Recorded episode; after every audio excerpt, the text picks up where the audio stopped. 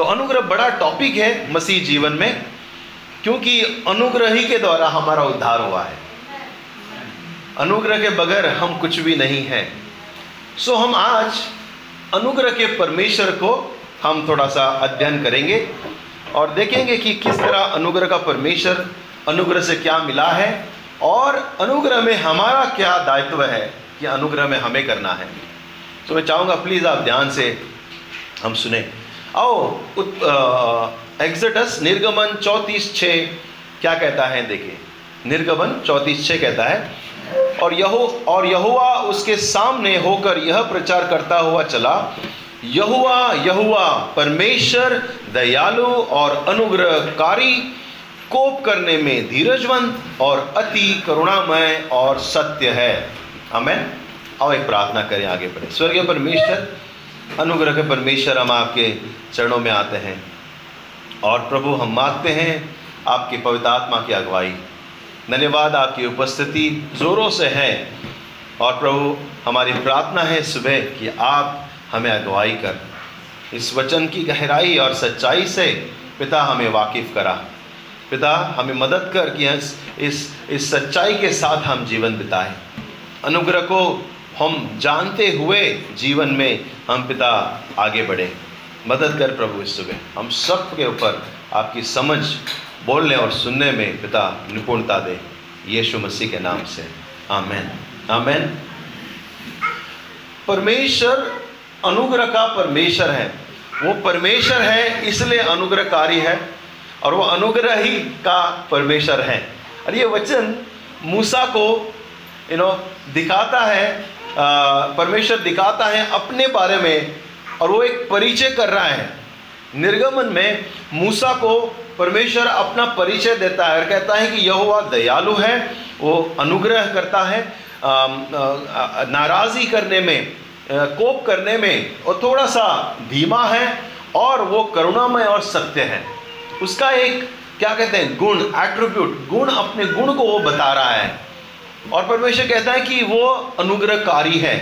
Hebrew शब्द Hebrew शब्द जो ग्रेशियस है, हिब्रू शब्द चनन है उसका। चनन? ओके, वर्ब है ये। और इसका मतलब है फेवर करना, किसी का साइड लेना। ओके? हमारे इसमें अच्छी बात नहीं ना। हम उसको बुरा तरीके से दे रहे साइड ले रहा है, साइड ले रहा है, किसी का साइड ले रहा है। एक एक थोड़ा गलत तरीके से देखते हैं। लेकिन हिब्रू शब्द में चनन का मतलब है आ, किसी की फेवर में रहना या डिक्लाइन होना। हाँ अभी अभी आ, प्रभु ने एक नो दर्शन दिया आशा को तकड़ी राइट तकड़ी। और हम मैं मेरे बीवी को कभी कभी यू नो हमारा मज़ाक चलता है हमेशा। तो मैं उसको बोलता हूँ अपना तकड़ी देखो किधर है काटा तेरा? हाँ पता नहीं आप लोग ये बात समझे क्योंकि यू नो बीबी जो है, वो अपने घर से आई है और अपना झुकाव अपने परिवार की तरफ़ ही रहता है। ज़्यादा। ओके अपना भाई, अपनी माँ, अपनी बहन यू नो अपने तरफ़ झुकाव रहता है। तो मैं कभी कभी जब ज़्यादा भाई भाई हो जाता तो बोलता अपने टाकड़ी पे ध्यान दे। और काटा दे उस तरह घूम रहा है। राइट तो फेवर कुछ इस तरीके से है, हमारा झुकाव हो जाता है, ज़्यादा हम करते क्या तक परमेश्वर जब झुकाव दिखा रहा है, क्या प्रभु प्रभु अन्याय हो जाता है? क्या प्रभु बुरा हो जाता है? ये एक उसका गुण है। अनुग्रहशाली एक कुछ है जो हम कभी कभी उस पर डिपेंड रह सकते हैं। हम उस पर निर्भर रह सकते हैं। और परमेश्वर हमेशा से अनुग्रहकारी रहा है। वो उसका गुण हमेशा से दिखाता आया है। प्रभु नए करार में आकर अनुग्रहशाली नहीं बना है। प्रभु अनुग्रह का परमेश्वर है। वो पहले से ही अनुग्रहकारी है, दयावान है, धीमे से वो क्रोध करता है। ओके? कभी कभी हम कहते हैं, प्रभु, कितना देर कितना देर प्रभु, कर दो भस्म। इस व्यक्ति को खत्म कर दो, इतना। लेकिन प्रभु दयावान है, प्रभु समय देता है, प्रभु अनुग्रह देता है और प्रभु अपना गुण प्रकट करता है। वो एक्शन स्लो लेता है। वह यह दिखाता है कि परमेश्वर जो है अनुग्रह को किस तरह से डिफाइन करे। परमेश्वर जो है वो हमें प्रयोजन करता है और हमारे अनुग्रह के द्वारा वो हमें आकर हमारे पापों को उजागर करता है।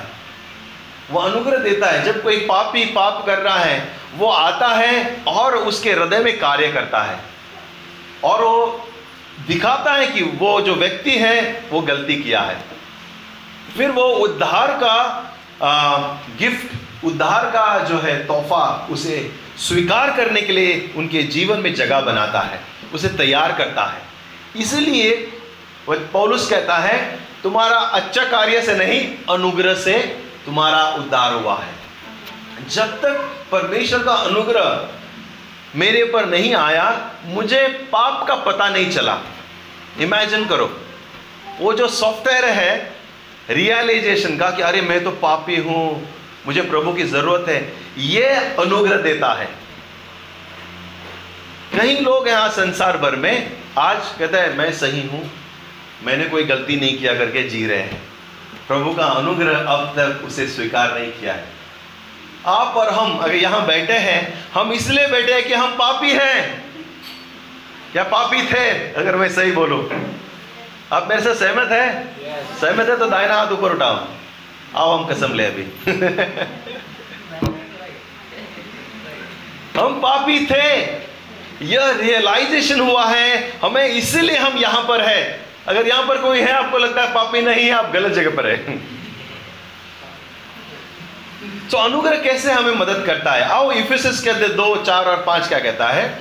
परंतु परमेश्वर ने जो दया का धनी है अपने उस बड़े प्रेम के कारण जिससे उसने हमसे प्रेम किया, जब हम अपराधों के कारण मरे हुए थे तो हमें मसीह के साथ जिलाया। अनुग्रह से ही तुम्हारा उद्धार हुआ है। आओ साथ में कहें, अनुग्रह से ही तुम्हारा उद्धार हुआ है। क्यों उद्धार हुआ?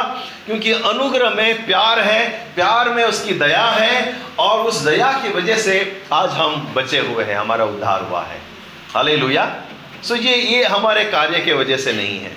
प्रभु की दया के वजह से है। दया और अनुग्रह में थोड़ा सा फ़र्क है, लेकिन कभी कभी कंफ्यूजन कर देता है। जाना चाहेंगे? कंफ्यूज मत होना। दया क्या है? दया वो है जो आपको सजा मिलनी थी, वो नहीं मिली। वो दया है। अनुग्रह क्या है? जो आपको मिलना नहीं चाहिए था, वो मिला है। वो क्या है? उद्धार। दया। हमें परमेश्वर की जो सज़ा मिलना था, उसे बचाया है। अनुग्रह हमें जो मिलना नहीं चाहिए था, वो हमें मिला है। प्रभु का अनुग्रह प्रभु का आशीष। ये बहुत सरल है। सो आओ हम अनुग्रह क्या करता है? अनुग्रह हमारे जीवन में क्या करता है, हम देखेंगे। मैंने वहाँ कुछ नहीं डाला है, क्योंकि मुझे कल पता चला कि मैं आज प्रचार करने वाला हूँ।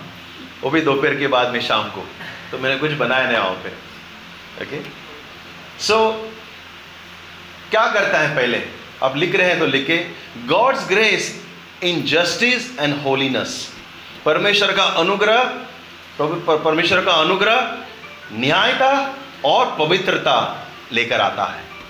न्याय और पवित्रता लेकर आता है। यह परमेश्वर का गुण है जो हमारे जीवन में न्याय लेकर आता है और हमें पवित्रता लेकर आता है। आपको पता है, जैसे मैंने प्रभु के गुण के बारे में बताया, प्रभु का साइड नहीं लेता, प्रभु किसी का साइड नहीं लेता। वो पाप से नफरत करता था, करता है, करता रहेगा। वो पाप से घृणा करता है, उसका गुस्सा, उसका यू नो भस्म करने वाली आग। पाप के प्रति पहले था, अभी भी है, आगे भी रहेगा। ऐसे मत सोचो कि प्रभु पाप का आदि हो गया है, अभी चलेगा। नहीं नहीं, प्रभु पाप से प्यार करता है, लेकिन अच्छी बात है, पापियों से वो प्यार करता है, पाप से नफरत करता है। पाप से प्यार नहीं करता, पापियों से प्यार करता है, पाप से नफरत करता है। पापियों को स्वीकार करता है, पाप से वो घृणा करता है। तो प्रभु का जो गुस्सा है, उसका जो और एक गुण है एट्रीब्यूट नफरत टुवर्ड सिन रिवेन सेम वही है। तो जब हम पापी होकर गए परमेश्वर ने हमें स्वीकार किया, हमारे पाप को नहीं। सो वो न्याय करता है। कैसे न्याय करता है? यीशु मसीह के वजह से आप और आज हम, हमारा न्याय हुआ है।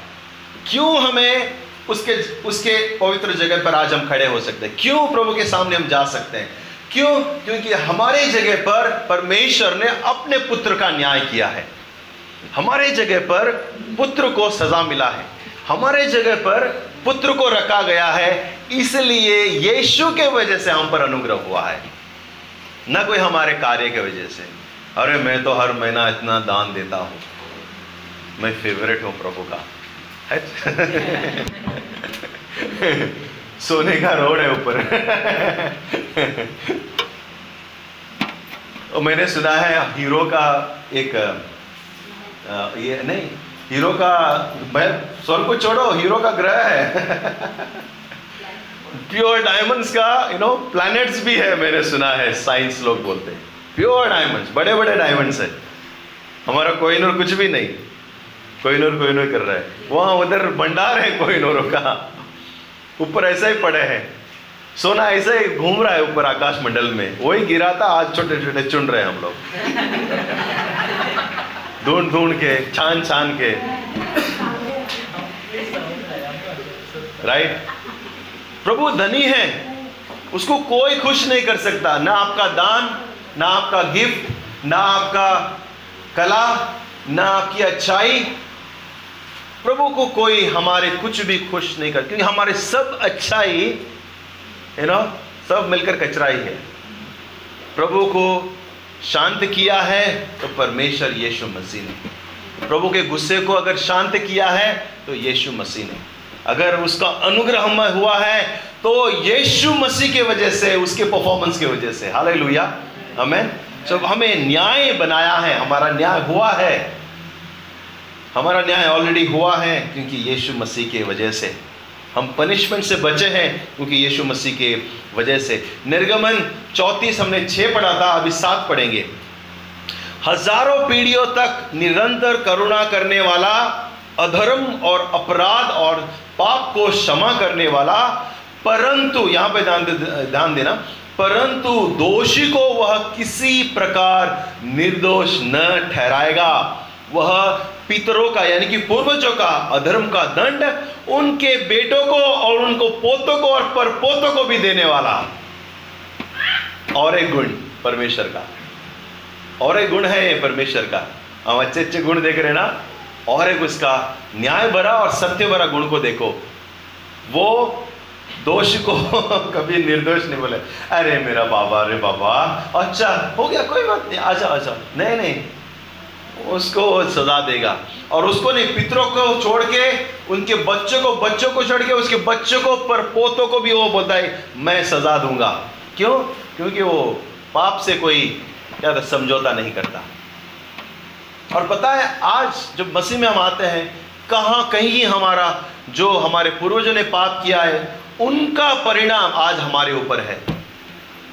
कई सारे बंधने आज हमारे ऊपर थे, प्रभु ने तोड़ा है। कई सारे श्राप उनके ऊपर से हमारे ऊपर आए हैं। प्रभु ने तोड़ा है। अगर आपको लगता है आज भी आप कोई है, श्राप और पाप और बंधन में जी रहे हैं यू नो आइए प्रार्थना करेंगे और उस बंधन को यीशु के नाम से तोड़ेंगे। एक ही हथौड़ा है उस बंधन को तोड़ने वाला, वो उसका नाम है यीशु मसीह।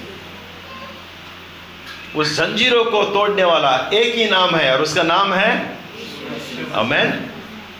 क्योंकि प्रभु पाप से कोई समझौता नहीं करता। लेकिन और एक गुण है ये, उसका। हेजिकल अठारह अठारह और तेईस क्या कहता है? हेजिकल एटीन ट्वेंटी थ्री प्रभु यहोवा की यह वाणी है, क्या मैं दुष्ट के मरने से कुछ भी प्रसन्न होता हूँ? क्वेश्चन मार्क क्या मैं इससे प्रसन्न ही नहीं होता कि वह अपने मार्गों से फिर कर जीवित रहे। देखो प्रभु, उसके साथ साथ यह प्रकट करता है, अगर कोई दुष्ट मर गया तो वो खुश नहीं होता। और हम प्रार्थना करते हैं। प्रभु, उसका ये हो, प्रभु, उसका वो हो। प्रभु हाँ हमारे दुश्मन से हम कितना दुश्मनी करते हैं?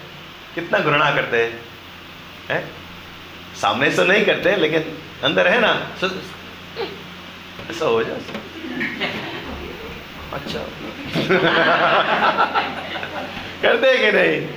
हाँ क्या सब लोग यहाँ स्वर्गदूत बैठे हैं यहाँ पर? मैं कहता हूँ। हम मनुष्य है राइट हम बुरा सोचते हैं। लेकिन देखो, प्रभु कितना दयावान है। ये उसका अनुग्रह है। बोलते हैं, दुष्टों को ना जल्दी मारता नहीं सेकेंड चांस देता है। बोलते है, उसको बदलेगा, तभी वो खुश होगा। सबसे बड़ा बदला अगर दुष्ट का अगर आप लोग देखना चाहते हैं बदला देना चाहते हैं मैं आपको एक तरीका बताता हूँ। एक तरीका है आप अपने दुश्मन से बदला ले सकते हैं। सुनना चाहेंगे? हाँ? यीशु का परमेश्वर का फॉर्मूला है। हा? आप अपने दुश्मन से बैरियों से दुश्मन से बदला लेना चाहेंगे? भले अपना काम नहीं है लेकिन मैं बताता हूँ आज सब रूल तोड़कर। उसे यीशु के बारे में बताओ और देखो एक दिन वो प्रभु में आए। वो सबसे बड़ा बदला होगा। आने दो उसको प्रभु, में जाने दो सच्चाई को। अब भी बोलना, अब भी कैसा हुआ? मुझे याद है, मैं जब छोटा था, मैं डिशवॉशर का काम करता था कामद होटल में पार्ट टाइम शाम को। वहाँ एक कुक था। उसका नाम है अशोक। कुक था, इतना भयंकर कुक था रे बाबा। यूपी से है वो। हर कढ़ाई में उसका बात फूल बरसते थे ऐसे। ऐसे, इतना हमारा दिमाग खराब करता, इतना गाली देता था, इतना बुरा करता था, इतना सताता था। तेरे कब्बीस का बाबा, शी। और तभी मैं प्रभु में आया था। नया नया था। इतना बेजार हो गया ना मैं। कुछ साल के बाद देखा ना, प्रभु के बारे में बोल रहा है। मौसम में मिला मुझे। यीशु में आ गया। जाकर मिला मैं, बोला, शेफ, कैसा है प्रभु? कौन? मैं बोला वही डिशवॉशर जिसको आप फूल बरसाते थे। हम गिरे भी हिलाते थे, आप गाली देते थे। बोला, अरे! बोला हाँ कैसा है प्रभु? प्रभु अच्छा है, प्रभु ने बुलाया। और बोला अच्छा हो प्रभु, ये अच्छा बदला था कि प्रभु ने ऐसे अच्छा बदला है, हम दुश्मन से ले, कि वो प्रभु में आते हुए हम देखें। हाले लुया क्योंकि प्रभु ने कहा दुश्मनों के लिए भी प्यार करो, उससे प्रेम करो और प्रार्थना करो। प्रभु पनिशमेंट देने से, अनुग्रह देने में उसको अच्छा लगता है। प्रभु को उनको नष्ट करने में, उनको एक और एक मौका देने में उनको अच्छा लगता है। ये हमारा परमेश्वर है। दो पत्रस्ती नौ कहता है, दो पत्रस्ती नौ, प्रभु अपनी प्रतिज्ञा के विषय में देर नहीं करता। जैसे देर कितने लोग समझते हैं, पर तुम्हारे विषय में देर धीरज धरता है और नहीं चाहता कि कोई नाश हो, वरन यह कि सबको मन फिराने का अवसर मिले। प्रभु धीमा करता है, देर करता है कि वे लोग भी अनुग्रह को देखे। मन फिराने का अवसर मिले और वो भी उद्धार पाए। इसलिए मैंने कहा, अनुग्रह अंदर आके कार्य करता है और रिस्पॉन्ड करने के लिए, प्रभु को जवाब देने के लिए हमारे हृदय को तैयार करता है। और फिर प्रभु का उद्धार एक एक एक उपहार की तरह हमारे जीवन में आता है। वह अनुग्रह है। अमेन दूसरी बात गॉड्स ग्रेस इन साल्वेशन दूसरा, अनुग्रह हमें उद्धार भी देता है। पहले था न्याय है और पवित्रता लेकर आता है। उद्धार अनुग्रह दूसरा है साल्वेशन उद्धार भी लाता है। इफिसिस दो, पाँच और आठ हमने देख लिया है। मैं फिर से पढ़ूँगा। दो पाँच, जब हम अपराधी के कारण मरे हुए थे तो हमें मसीह के साथ जिलाया और अनुग्रह से ही तुम्हारा उद्धार हुआ है। हमें हमारा उद्धार, हमारा हमारा जो मिला है, वो अनुग्रह से मिला है। और एक गिफ्ट है, एक गिफ्ट है, हमें अनुग्रह से मिला है। सो आओ हम इनके नीचे और यू नो एक दो बातों को देखेंगे। मैंने कहा कि हम justified in stand in grace अनुग्रह में हम खड़े हैं क्योंकि न्याय द्वारा हम सच पाए गए हैं। आज हम खड़े हैं अनुग्रह में क्योंकि मेरा न्याय हुआ है और हम सत्य पाए गए हैं। अच्छी बात है ना? आपको पता है, विश्वासियों का न्याय नहीं होगा। खुश हो गए। कुछ तो बहुत होंगे आज। हमारा न्याय नहीं होगा। लेकिन हमारा हिसाब मांगा जाएगा। न्याय तो नहीं होगा, लेकिन हिसाब मांगा जाएगा। हिसाब तो देना पड़ेगा। न्याय उन लोग का होगा, लेकिन हमें हिसाब देना पड़ेगा। इसलिए पॉलुस क्या कहता है, देखिए, रोमन अध्याय पाँच, एक और दो, क्योंकि हम विश्वासी से धर्मी ठहरे हैं तो अपने प्रभु यीशु मसीह के द्वारा परमेश्वर के साथ मेल रखे, जिसके द्वारा विश्वास के कारण उस अनुग्रह तक जिसमें हम जिसमें हम बने हैं, हमारी पहुँच भी है और परमेश्वर की महिमा की आशा पर घमंड करें। जो हमें अनुग्रह से, ठीक है, हमें विश्वास में आए हैं और परमेश्वर के साथ मेल हुआ है और आज हमारा क्या है? हमारा पहुँच है। यू नो हमारी पहुँच बहुत दूर तक है, स्वर्ग तक है।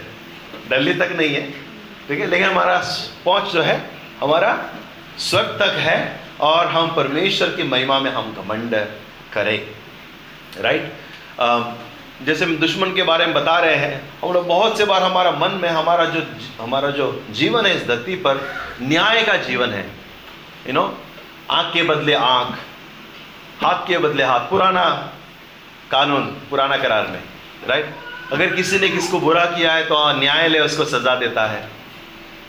जस्ट जस्ट यू नो न्यायपूर्वक इस धरती पर रहना है। ये हमारा जीवन है धरती का। हमेशा किसने बुरा किया, उसको उसको सजा मिलना चाहिए।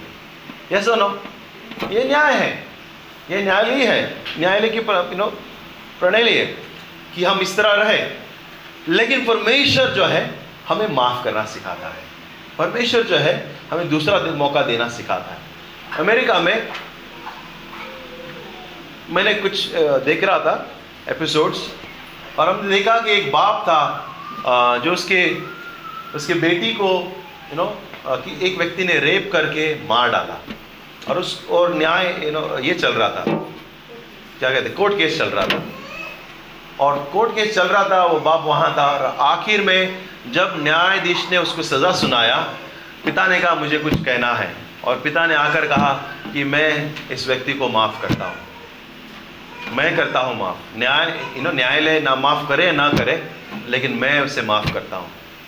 और पूरे कोर्ट, पूरा वकील, जज सब लोग दंग रह गए कि कैसे ये व्यक्ति और वो विश्वासी था, इसलिए कहा मैं उसे मन, माफ़ करता हूँ। और प्रभु ने शायद उस व्यक्ति को कहीं महीनों या साल जो भी कोर्ट चला होगा, मुझे पता नहीं, शायद हृदय में उसको डाला होगा कि यू नो उसे माफ़ करो। बड़ा हृदय चाहिए। इस संसार में ऐसे हृदय नहीं है। वो विश्वासी था। शायद प्रभु को जानता है इसलिए माफ़ कर पाया नहीं तो कौन ऐसे चीज़ को माफ़ करेगा? कोई नहीं चाहेगा। और प्रभु यू नो अनुग्रह देना सिखाता है हमें। परमेश्वर ने हमारी जो पहचान है, हमारी पहचान स्वर्ग में है। इसलिए उसने कहा कि धरती पर वो कहता है कि तुम मेरे पुत्र हो तुम मेरी प्रजा हो तुम मेरा एम्बेसडर हो तुम मेरा आ, क्या कहते हैं राज राज्य के याजक हो तुम मेरा चुना हुआ वंश हो तुम मेरी तुम्हारा याजक हो तुम मेरा जन हो खास लोग हो। क्यों? क्योंकि हमारी पहचान स्वर्ग के द्वारा किया गई है। हमारी पहचान स्वर्ग के गुणों के द्वारा किया गई है कि हम स्वर्ग को प्रस्तुत करें धरती पर। हाले हम धरती के वैली को नहीं, हम स्वर्गीय वैली को प्रस्तुत करें। इसलिए आखिरी पॉइंट आज का यह है कि हमारे युद्ध अगली जनरेशन परमेश्वर की संस्कृति को और स्वर्गीय मूल्य को प्रस्तुत करने वाले लोग बने। प्रार्थना करो, जो भी माँ बाप है यहाँ पे अपने बच्चों के लिए, हमारे बेटे, हमारी बेटियाँ स्वर्गीय मूल्यों को प्रस्तुत करने वाले लोग बने। बहुत अच्छी बात है नेतन के बारे में, कि वो स्वर्ग और प्रभु के बारे में स्कूल में बताता है। अच्छी बात है। यही डायरिंग रहे आगे भी। यही वैल्यू रहे आगे भी। सिखाए, आओ, हम अपने बच्चों को सिखाए कि हम सही न्याय, प्रेम, यह चीज़ आगे लेके जाए। यह स्वर्गीय वैल्यू है। भूले नहीं वो कौन है यीशु में। अमेन भूले नहीं वो कौन है। आज अगर हम उन पर इन्वेस्ट करेंगे, आगे हम मूल्य को देखेंगे। प्रॉब्लम क्या है? बोते समय माँ बाप सोते रहते हैं। और बाद में फल की आशा करते हैं। ये बोने का समय है, ताकि बाद में हम फ़सल काटे। जब हमारे बच्चे बड़े होंगे तो हम अच्छे फल उसके अंदर देखेंगे। बोते समय सो मत। नहीं तो पड़े से क्या खेत रेडी हो जाएगा, और आपका घर, आपका खेत ऐसे ही उजाड़ा हुआ रहेगा। आओ हम बोए, अच्छे मूल्य को देखें, क्योंकि ये स्वर्गीय मूल्य हैं, हम परमेश्वर के लोग हैं। और आखिरी बात मैं बोल के समाप्त करूँगा। आखिरी बहुत, मसीहों को बहुत बहुत एक चीज़ ज़रूरी है कि growing strong in the grace of God Hindi में कोई कहे? अनुग्रह में हम मज़बूत से बढ़ते जाए। प्रॉब्लम यह हो रहा है मसीहों में, अनुग्रह में हम बढ़ नहीं रहे हैं। अनुग्रह को हल्का से ले रहे हैं। अनुग्रह का गलत फ़ायदा उठा रहे हैं। यू नो अब्यूजिंग ग्रेस मसीह लोग अनुग्रह को हल्के से ले रहे देखो, दो तिमोथियस एक सॉरी दो तिमोथियस दो, एक और दो। Two Timotheus two one and two कहता है। इसलिए, हे मेरे पुत्र तो उस अनुग्रह से जो मसीह यीशु में है, बलवंत हो जा। है? बलवंत हो जा। बी स्ट्रांग और जो बातें तूने बहुत गवाहों के सामने मुझसे सुनी है, उन्हें विश्वासी मनुष्य को सौंप दे। जो औरों को भी सिखाने के योग्य हो। तिमोथियस को पौलुस कहता है कि सबसे पहले जो यीशु मसीह में अनुग्रह मिला है, उसमें स्ट्रांग बनते जाओ। बोलो स्ट्रांग मज़बूत बनते जाओ। यानी बढ़ते जाओ, जो अनुग्रह दिया है। और फिर इस बात को आगे सौंपो, इस वैल्यू को आगे बढ़ाओ, आगे सिखाओ। सबसे पहले हमें बढ़ना है अनुग्रह में। पहले अनुग्रह को जानना है और उसमें बढ़ना है। और उसके कुछ इंडिकेशन से मैं बताऊँगा। लेकिन एक स्टोरी मुझे याद आ रहा है जक्काई की। जक्काई जो टेक्स्ट चोरी करने वाला, पापी, समाज में नाम खराब, पता था वो एक का चार कर रहा है। पता था वो मनी लॉन्ड्रिंग कर रहा है। पता था वो white money black money white कर रहा है। लोगों से लूट रहा है। और यीशु उसके घर जाता है। बोले जकाई और वो लटक रहा है ऊपर से। हाँ हाँ करके एकदम एकदम खुश हुआ होगा और उसके अंदर में कुछ हुआ। उस दिन कुछ तो हुआ और बदलाव आया।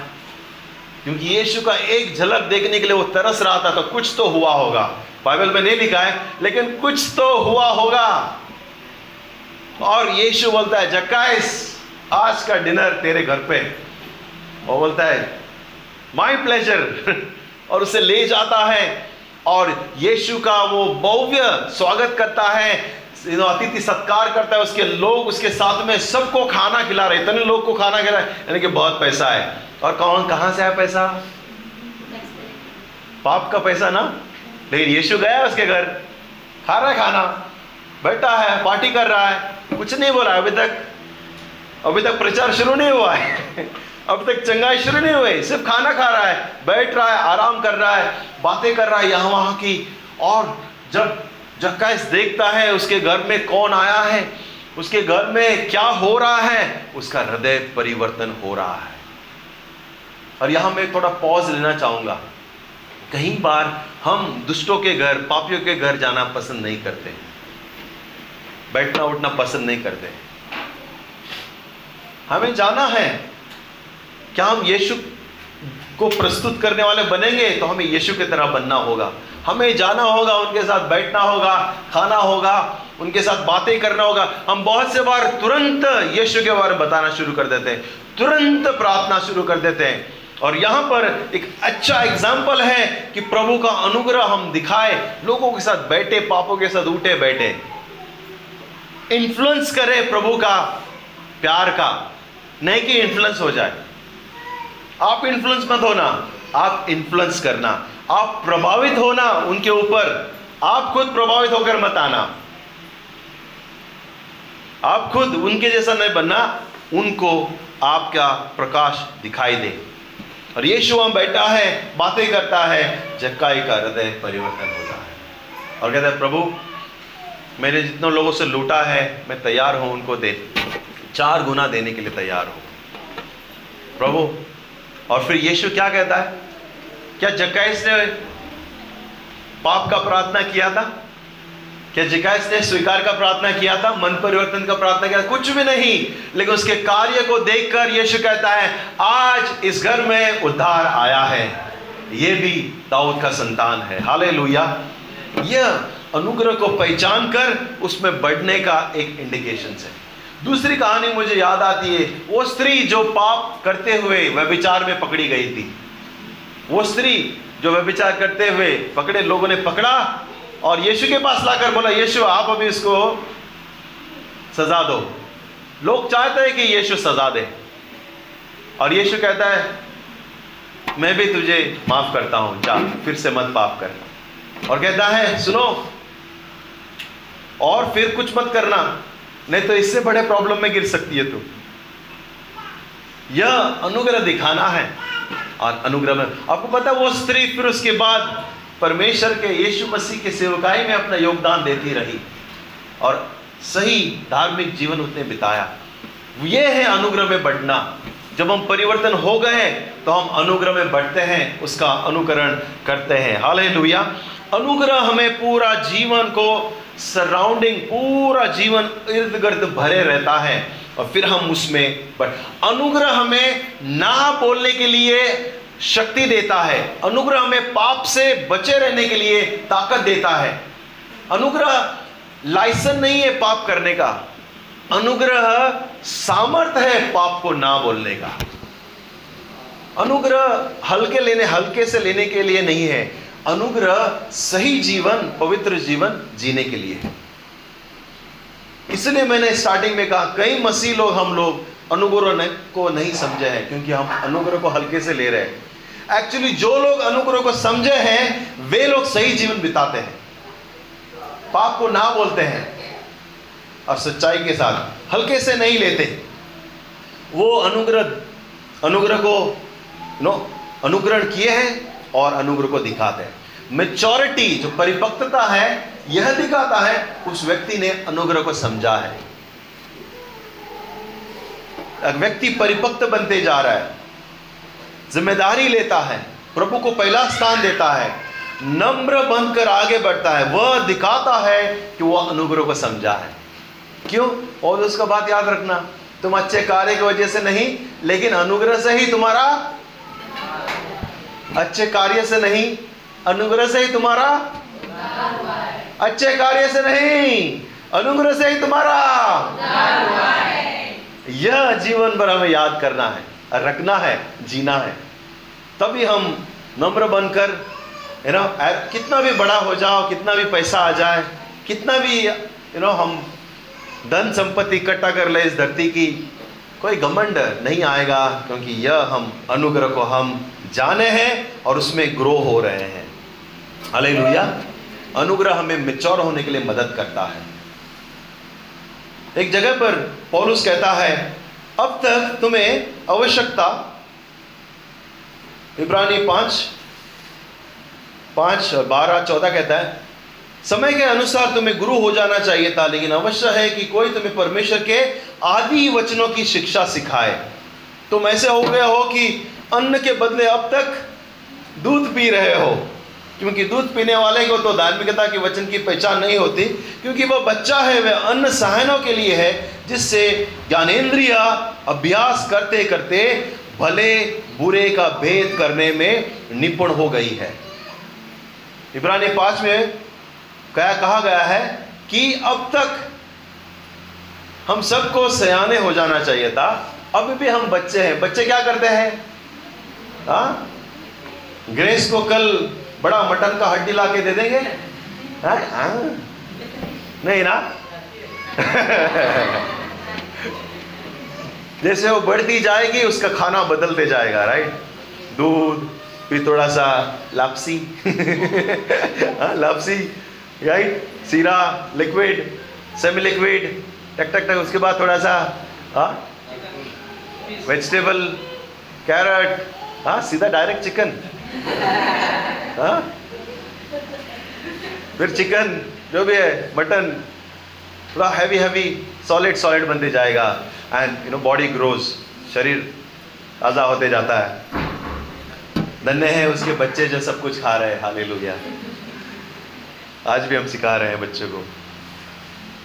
तो इब्रानी लेके कहता है, जिस तरह सा हमारा भोजन बढ़ते जाता है हमारा शरीर आकार लेना शुरू कर जाता है मचौर बन जाता है। लेकिन यहाँ पर यह आ, क्या कहते हैं उदाहरण देते हुए इब्रानी का लेकर कहता है आज भी तुम्हें आदि शिक्षा की ज़रूरत है। आज भी तुम्हें शुरुआती शिक्षा की ज़रूरत है और कोई आकर शुरुआती शिक्षा तुम्हें दे। आज तक तुम्हें सिखाने वाले बनना था। बच्चा है दस दस उम्र तक बच्चा होता ठीक है बारह तक ठीक है। पंद्रह तक बचपना करे तो कैसे लगेगा? बीस का साल हो गया पंद्रह तक या छोटा होने तक क्यूट दिखता है ना बच्चे लोग। यू नो बचपना करेंगे, बचपन में क्यूट दिखता है। अब बीस साल हो गए और फिर भी बचपना करेंगे तो? पच्चीस साल हो गए, तीस साल हो गए, सोचो। चालीस साल हो गए, फिर भी कैसे लगेगा? कैसे लगेगा कैसे? ए, लोग दूरी करना है। ये साथ कुछ तो लोचा है। दूर होना शुरू करेंगे। और कभी कभी हम मसीह लोग आप हंस रहे हैं प्रभु हम पर हंसता है। इसी तरह से। क्योंकि हम मसीह लोग कई साल के बाद भी आज भी हम दूध पी रहे हैं। अनुग्रह को नहीं समझे। अभी भी हम मिचौर नहीं हुए हैं। क्योंकि यीशु में नया हमने यू नो यीशु में हम नए हैं, हमारा नया जन्म हुआ है, हमें अब तक बड़ा होना चाहिए था, अभी भी हम दूध पी रहे हैं। और यह दिखाता है, हमने परमेश्वर के अनुग्रह को समझा नहीं है और उसमें बढ़े नहीं है। प्रभु चाहता है कि हम अनुग्रह में बढ़ें बलवंत होते जाए मिचौर होते जाए, और प्रभु का अनुकरण हम करें। हमें लुया अमेन अमेन प्रभु के अनुग्रह अनुग्रह का परमेश्वर को हम अनुकरण करें। अनुग्रह को स्वीकार करें और अनुग्रह में हम बढ़ें। अमेन वर्शिप टीम आइए, हमें मदद करें। क्यों ना हम प्रभु भोजन की ओर चले। और आज की प्रार्थना यह हमें रहना चाहिए मेरे ख्याल से कि प्रभु, हमें अनुग्रह दे कि हम आपके अनुग्रह में हम बढ़े और बढ़ते जाए। और हम आपके उस राज्य का वारिस बने जो आपने उस कार्य के लिए बुलाया है। हमें आइए हम खड़े हो जाए।